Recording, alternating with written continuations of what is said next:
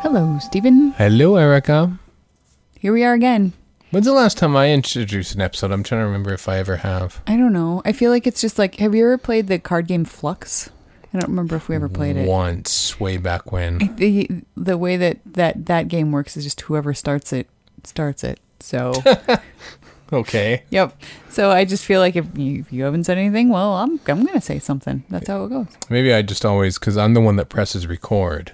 That's true. And then, Well, then you should be able to just go, hey, well, yeah, but I don't want to startle you. I think once, because I get scared of podcasting. well, yeah, because once I think we, um, I started an episode like 20 seconds and you said, I wasn't ready. Why'd you start that? And so, so Oh. we stopped. And I think ever since then, I said, okay, I'll just wait till you're ready. I Um, have a vague recollection of that. So yeah. maybe you're right. And I know when you're ready when you Mm-hmm. see when you say hello, Steven. Okay. Well, maybe maybe you can do it next time. Yeah. Or do you want here? Go go go ahead. Say Okay. Hello, Erika. hello, Steven. There. You feeling all right? yep. Because we've been recording like for like a minute, so Mm-hmm. okay. We're good. Yeah. So we finished the Aztecs tonight. We did. We watched um, both the third and fourth episodes. Yes. The Bride of Sacrifice and what was the last one? The Day of Darkness. Mm-hmm. Yeah. How were you feeling towards the Aztecs tonight? I know last night you weren't that. You were a little ambivalent. Is that the word? Right word? Mm. Ambivalent. I was just I was just not jazzed. Um, I would say that I'm I'm still not super jazzed. I, I don't feel quite as meh tonight, but yeah, I think the Aztecs is just not not one that is going to live in my heart. It's um, that's too bad in a way. Um, Yeah. but if, if only just because I think this one has grown in my estimation over the years. I used to ah. sort of kind of like, oh, just a bunch of talky stuff, you know, because when I mm. first was watching the Hartnell stuff, the, the historicals didn't necessarily ring true for me. I- Ironically. I know I like the space battles and you know all the space stuff with aliens and everything like that. That's what I watch Doctor Who for. So I, often these ones sort of fe- felt a little stilted to me, but I don't know. I'm I, uh, I I quite enjoy the Aztecs mostly because it is four parts and it seems to hum along. I thought the uh, episode four actually was uh, was really well paced and um I liked various aspects of it, but I what I usually like to do is I ask you about the episode, and then um, I try to counter what might be your negative reactions with what I liked about it. So, uh, what what were you less meh about the Aztecs tonight? Um, I, I agree that part four re- really cooked along. Um, I felt like that went very quickly. Um, I I definitely found myself sort of feeling tense about what was happening. I was I was worried for Susan, um, even though it's really kind of her own fault. Yeah. Uh, none of that would have happened if she would have just kept her yap shut earlier on. But Oh, you know, as you said, the kid to get in trouble. Far too headstrong. Yeah. Yep. Um so yeah, I mean it was there was a lot of intrigue for sure Mm-hmm. going back and forth. I just found that I wasn't emotionally connected to it. So I mean maybe I'm watching Doctor Who for spaceships and, and aliens and, and robots and stuff. Um it was it was a little depressing to see Barbara sort of I mean Ian finally talks her out of out of it because he points out that Toxel is not uh he's not an outlier. Most pe- most people actually are are totally cool with the sacrifice thing and Autloc is the uh he's the outlier, the one who the only one who supports her right. and she finally believes um, believes Ian, which which makes sense because the doctor tends to be a little high-handed and is uh, going on about you just can't change history, whereas Ian actually gives her a reason why you can't change history, Right. Puts it in realistic terms, Mm-hmm. um, and then she's she's kind of bummed, and that's that's a little bit sad. But as the doctor says, you may have failed to save a civilization, but at least you helped one man. Yeah, I helped him go out into the wilderness and die. What the heck was that about? He just he was he went off to the wilderness to live. To, Ah, to so he's going of- to become a hermit. I think he's going to get scratched by by some poison stick, and he's I I Uh, just I don't see a great future for him. Well, frankly. you think poison stick. I think jaguar. snake or yes, Yeah, I think a jaguar will probably get him. that probably Um, yeah. So I found that a little weird. Or maybe he's the first person to like encounter Cortez at the. Uh, So he'll die of smallpox. he'll die of smallpox or Mm-hmm. disemboweling. I'm not sure what, but um, Great. Yeah. Well, they're all doomed in a way. That's kind of the sad thing, really, Yeah. isn't it? They really are. Yeah. Happy Yep. times. The bad and the bad guy wins.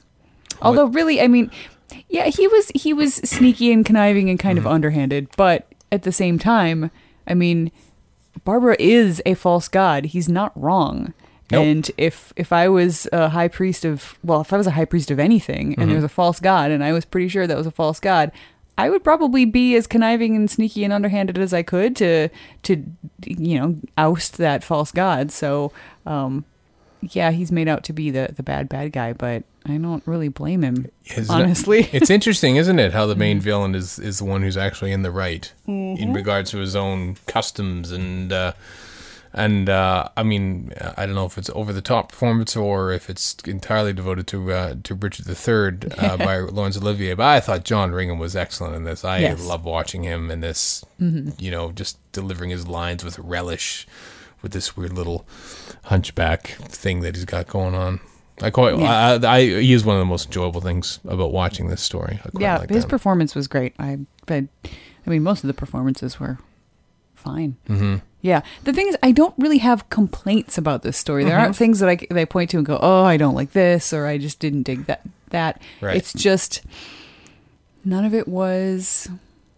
I don't know. I didn't. I didn't connect with it. Mhm. Yep.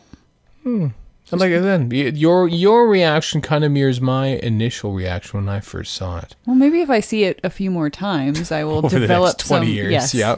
develop some some more love for it. Well, you know, who knows? Maybe I'll have to watch it for Verity or something like that. That could be. Um, so yeah, I I don't know. It's just not not. Uh, I'm I'm excited about next week, whatever that's going to be. Yeah, next this week, next time. This uh, this might be the only time in Doctor Who history where someone has sort of looked past the Aztecs and looked forward to the Sensorites. Um, oh, that's right. It's a Sensorites. Sensorites coming up. I I'm don't. excited. I don't want to talk about that yet, though. I want to talk. No. I want to ask you about um, what do you think of William Hartnell's Doctor um, accidentally proposing marriage to Cameca, um, but not but not really that upset with it. You know, he's quite happy at the end, sort of. But then he sort of realized that he was going to have to leave her. Oh, I think he knew all along he was going to have to leave her, but he was he was just sort of happy to sort of, you know, think about it and fantasize a little bit. Mm-hmm. Um, yeah, the uh, the accidental proposal was that was pretty funny. I the thing to me that was the funniest about it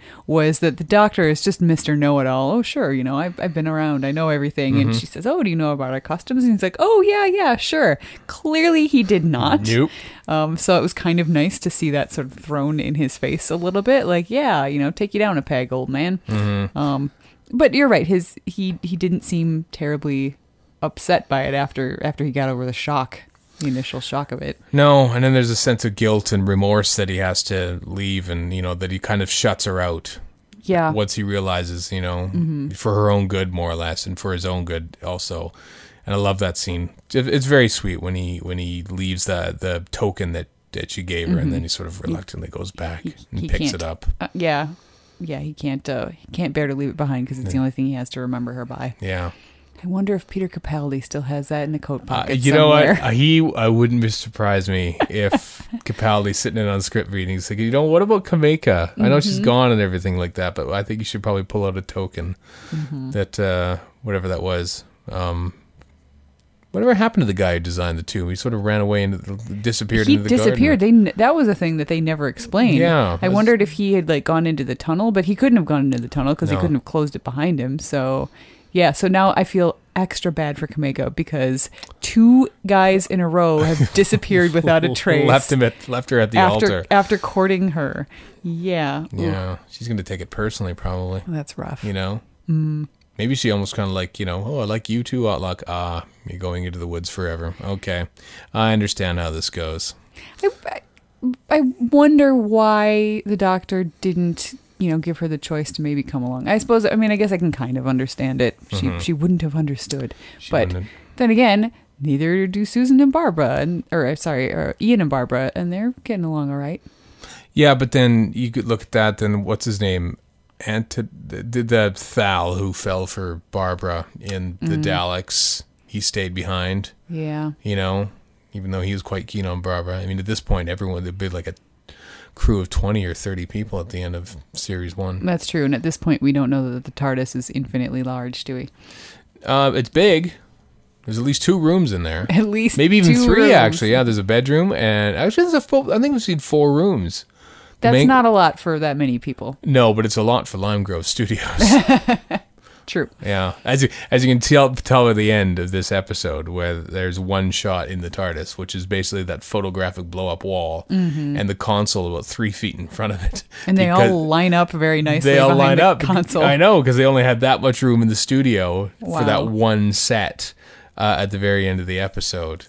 Um, look look at the next episode of the Sensorites, which is of course a shot at a different time, and you'll probably see the TARDIS set a little more expansive than that. So I like the idea that the TARDIS at this point is constantly changing the configuration of the control room. Yeah. Like it's it's not static, and I think that that's kind of cool because I mean we know it's going to change a whole bunch of times in the future dramatically, Mm-hmm. um, but it, it really starts out changing from from day to day.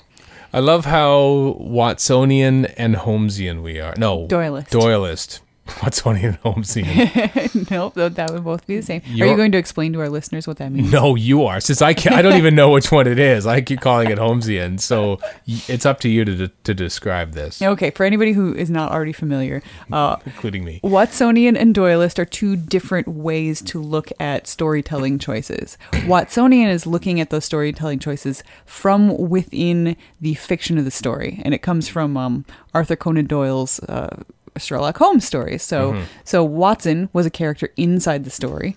Um, so, so you would say uh, the reason that um, that Sherlock Holmes died was because uh, his arch enemy pushed him off a waterfall or something. I don't know. Moriarty, yeah. Yeah. Okay. So that's Falls. so according to Watson, Watson, that is why Sherlock died.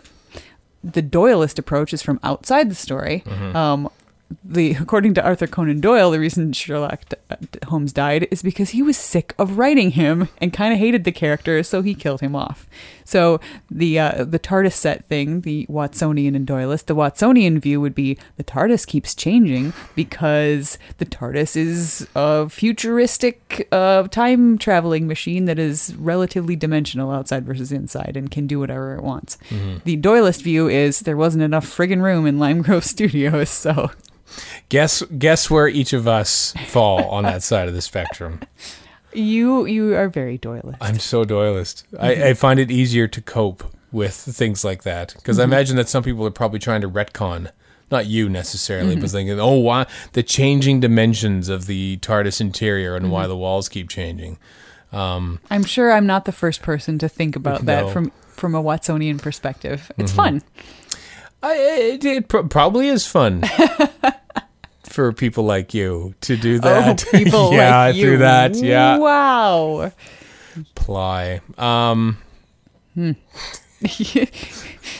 the funniest part about this is that we are recording into a microphone, the same microphone Uh-huh. Yeah. from both sides. Mm-hmm. So, so when somebody throws a jab like that, we're looking right into each other's eyes. yeah, I know. That's why I said it. It would have had the same effect over Skype. This is true. This is true. So that's why I said it in the microphone. It's a lot easier in my world. Just sort of Mm-hmm. look like, oh, okay, yeah, it's fun. It's fun. It's fun to see like, oh, I wonder what corner of the studio this is in. That's my Yeah. See, to me, that doesn't sound like fun.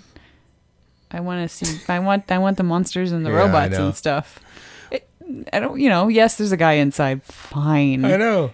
Ruin the magic. Oh, I, I no, that's that is part of the magic. The part of the that's what I love about early Doctor Who. The magic is seeing how they cram stuff into the studio, how they manage to get um, uh, a two shot on camera three when like 22 seconds ago it was uh, on another part of the set, and they have to whip it over there really quick to get a shot. I just this stuff if I was thinking me. about that, that would be that would be interesting since I used to run camera two exactly on a TV show. there yeah it's it's fascinating to see tv made in those days and Mm-hmm. and the you know the historical thing going on again about teaching people teaching young viewers in 1964 about the aztecs and uh, uh, did we talk about this in episode one is a long time ago I don't know. um but the the about how the outfits are are actually Mm-hmm. very close to Yes, I know you mentioned that because I had not good. known before you told me that, and that was that was interesting.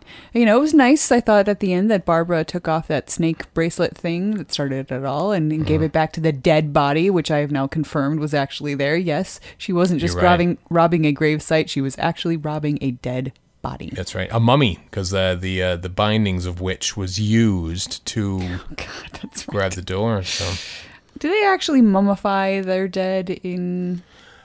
I don't know. Um, it's it's not um, mummification is not restricted to the Egyptians, Okay. um, from what I understand.